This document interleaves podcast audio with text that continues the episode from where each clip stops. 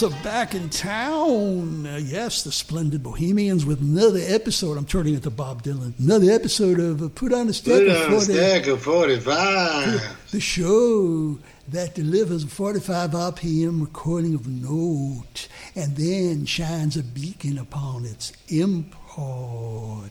But then again, And actually, that's not a bad uh, a bad spokesman since Mark Knopfler, who we're going to be uh, focusing on, has played extensively with Mr. Dylan. Absolutely, absolutely, one of the many guitarists of uh, one of the many guitarists. But Knopfler has played with a number of people And produced a number of people. and produced a number of people. I love his work on the Willie DeVille Miracle album, Mr. Knopfler. And so you had said to me, "Hey, Rich, what about money for nothing?"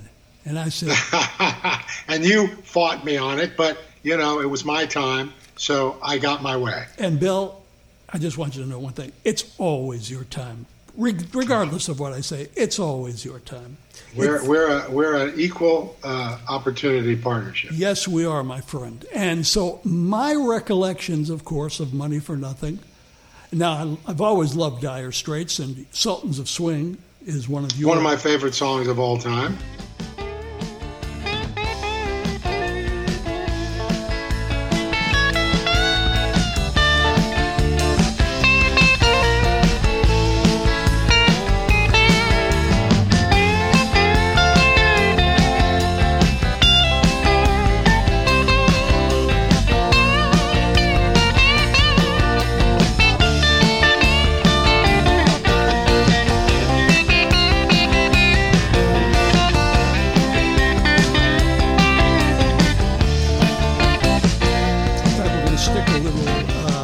Alternate track in here, which I shared Oh, with you yesterday. excellent. Yeah, Excellent. It's a beautiful thing, and you can hear Knopfler's attempt, the, the, the different guitar work. But Money for Nothing, when it appeared on MTV, was like with the Sting accompaniment.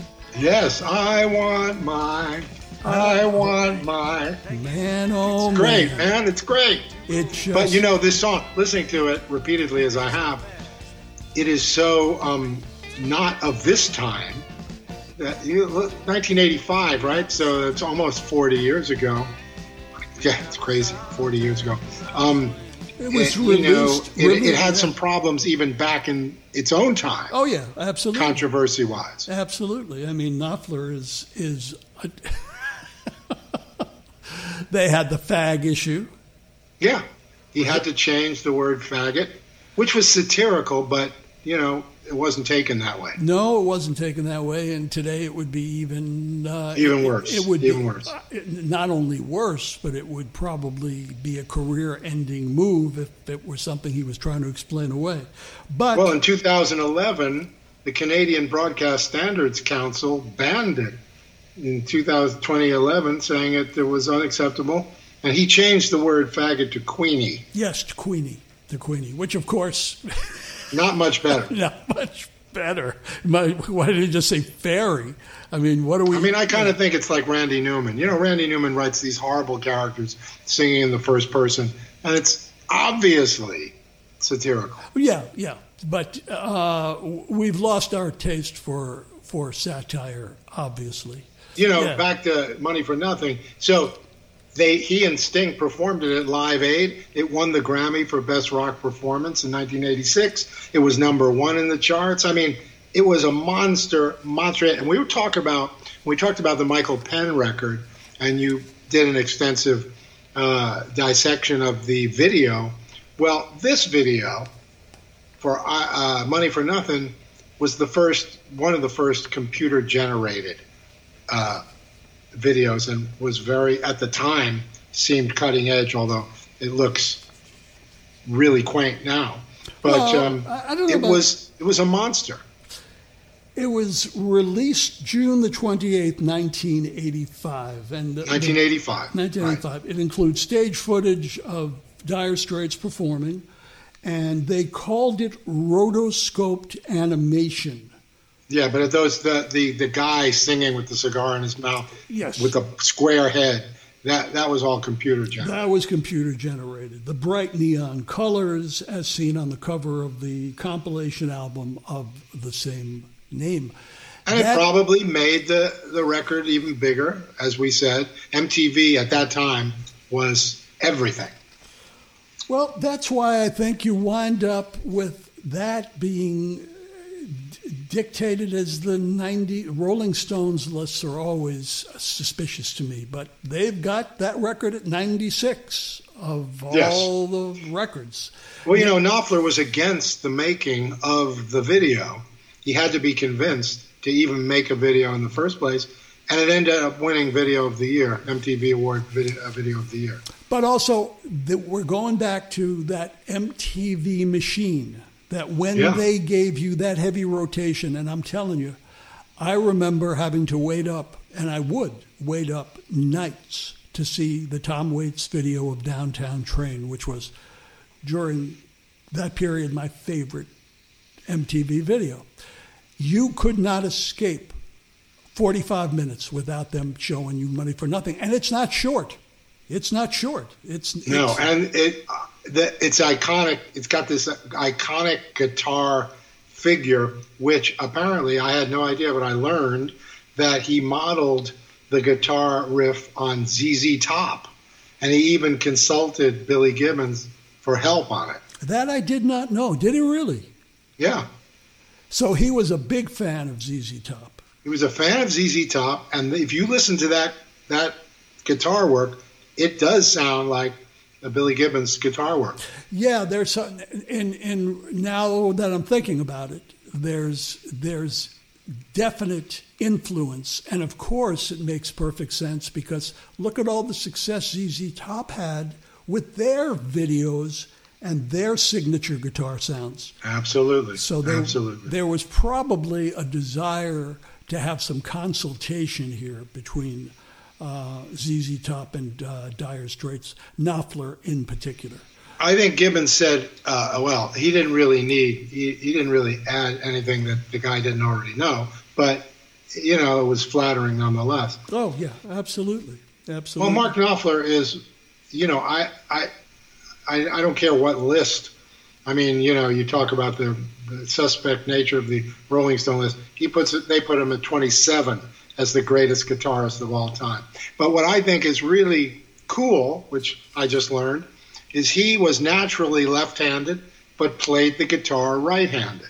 Mm-hmm. And so that may account for his unusual uh, riffs. I mean, his stuff is really different than anyone else when you go back and watch the early performances, Dire Straits' early performances, the original lineup on shows like um, uh, The Whistle Test or some of the, particularly the programming out of the UK, and you see them completely raw and unaffected, and you hear Knopfler's uh, ability to communicate these songs with this this Dylan-esque, and it is a Dylan-esque approach, but his communicative abilities, he's like, you talk about the strong silent type. Yeah, he reminds me of J.J. Cale a lot. Uh, there's a, a, big influence there as well. Yes, yeah, a- absolutely, absolutely.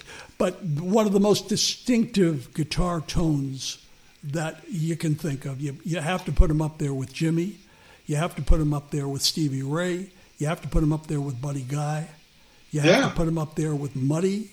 Uh, there are things. He was a school teacher. He, he, was a school teacher. Yeah, yeah, and he always acted like a school teacher. He was always. Yeah, he, he was an unassuming. He wasn't a rock star looking rock star. No, that's for sure. Never. And and the couple of times that I'd seen them perform, once at Madison Square Garden, you had to really pay strict attention to the immense talent, and. Uh, after the release of the album Brothers in Arms, I became even a bigger uh, fan, if you can even call it that. I mean, he's his his guitar and vocal um, demonstrations at time are at times are that of intrinsic genius. Yeah, Brothers in Arms is the album that featured the single "Money for Nothing." so it's his biggest uh, all-time seller, but uh, yeah, the local hero soundtrack for me, uh, it's almost life-changing. I love that movie. I love that movie, regardless. oh yeah, absolutely. The soundtrack. He's one of the great soundtrack uh, artists, along with Ry Cooder and some others. Absolutely. And Randy Newman. Absolutely. And then think think about all of his country associations. I mean, he worked with Chet Atkins extensively. He he uh, he did uh, he won Best Folk Rock Album Americana Grammy nomination with Emmylou Harris in 2005. All the Road Running.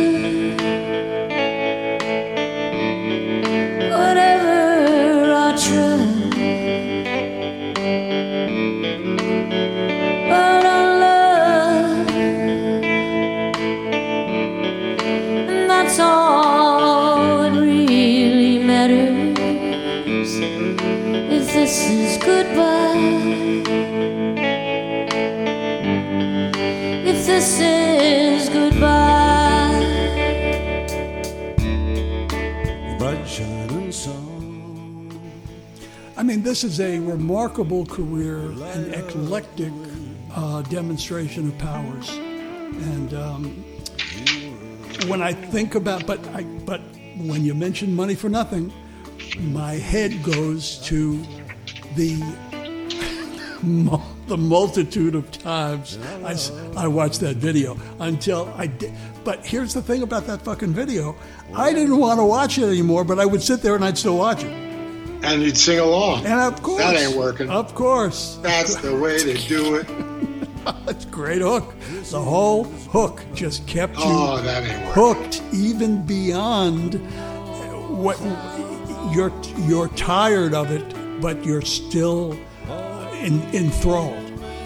But um, boy, they did magic back then with that uh, uh, ability to combine the imagery with the with the music. Now we're just stuck pretty much with the music.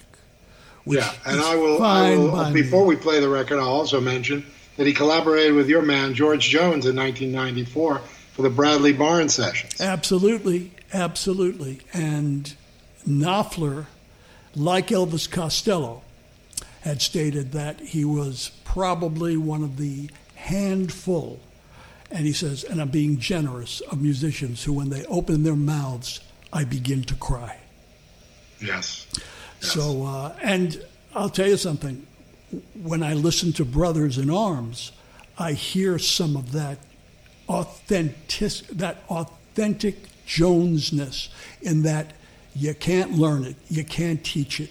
You are born with it, and you deliver it, and through experience on stages and in recording studios, you perfect it but it is a rare, rare gift. And uh, here's to. And he's still out there. He's yeah. still he's he's solo guy. He broke up with uh, Dire Straits in '92, I believe.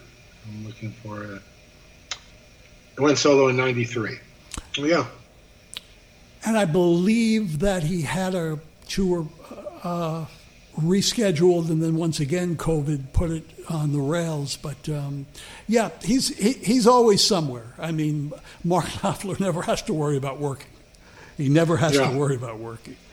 Absolutely. So, so uh, one more thing before we play the record. So, a lot of the lyrics came verbatim from him overhearing uh, a couple of guys in an appliance store in New York. So that it was written in the place, in the hardware store, as he was hearing these guys talking. To quote Mr. Knopfler, I wrote the song when I was actually in the store. I borrowed yeah. a bit of paper and started to write the song down in the store. I wanted to use a lot of the language that the real guy actually used when I heard him because it was more real. So exactly. Um, yeah, yeah. That's it's a real life experience, and it transfers to this piece of magic. Um, that uh, it's far and few between. It's you know when you are actually in a moment where you're about to create something that is going to become immortal. And inspiration yeah, from heaven. Inspiration from heaven. The B side, by the way, is called Love Over Gold, and it is a live performance. Yes. And it's on um, the Vertigo label. On the Vertigo label. And by the way, the length of Money for Nothing in full is eight minutes and 22 seconds. Well, this um, the the uh, the single version must have been shorter.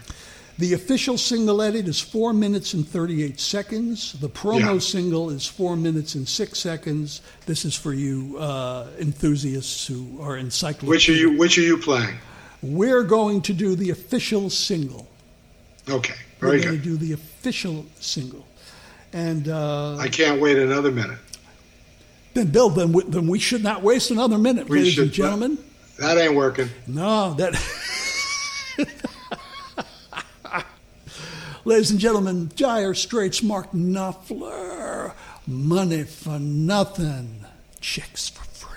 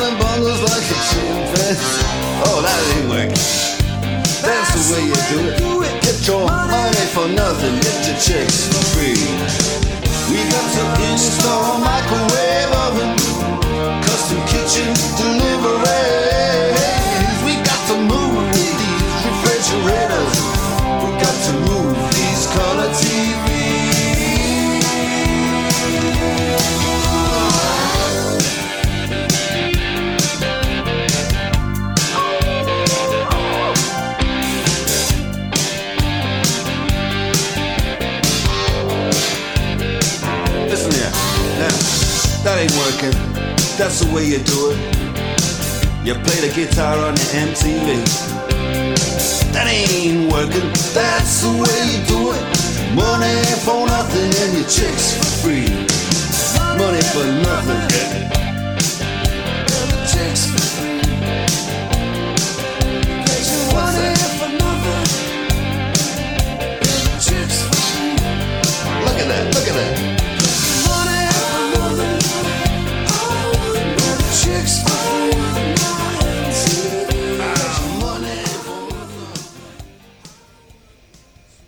It holds up, doesn't it? It really does hold Oh up. God, yes. Yeah, it holds up. I On mean, it's on the shoulders. Yeah. Cancel culture aside, I I just still it still rocks me. Oh, I don't even think. I, I don't even. I, I, I'm so, I'm so beyond the whole cancel culture nonsense. Um, you know, you can't dictate what to do with someone's body, and you really can't dictate what someone thinks, and um, and how they how they exorcise uh, demons or satire through levity and through humor, and some of it is understood, some of it's not understood. I think it's quite apparent with Mark Knopfler when he attempts to make a point. Willie DeVille had the same capacity as well.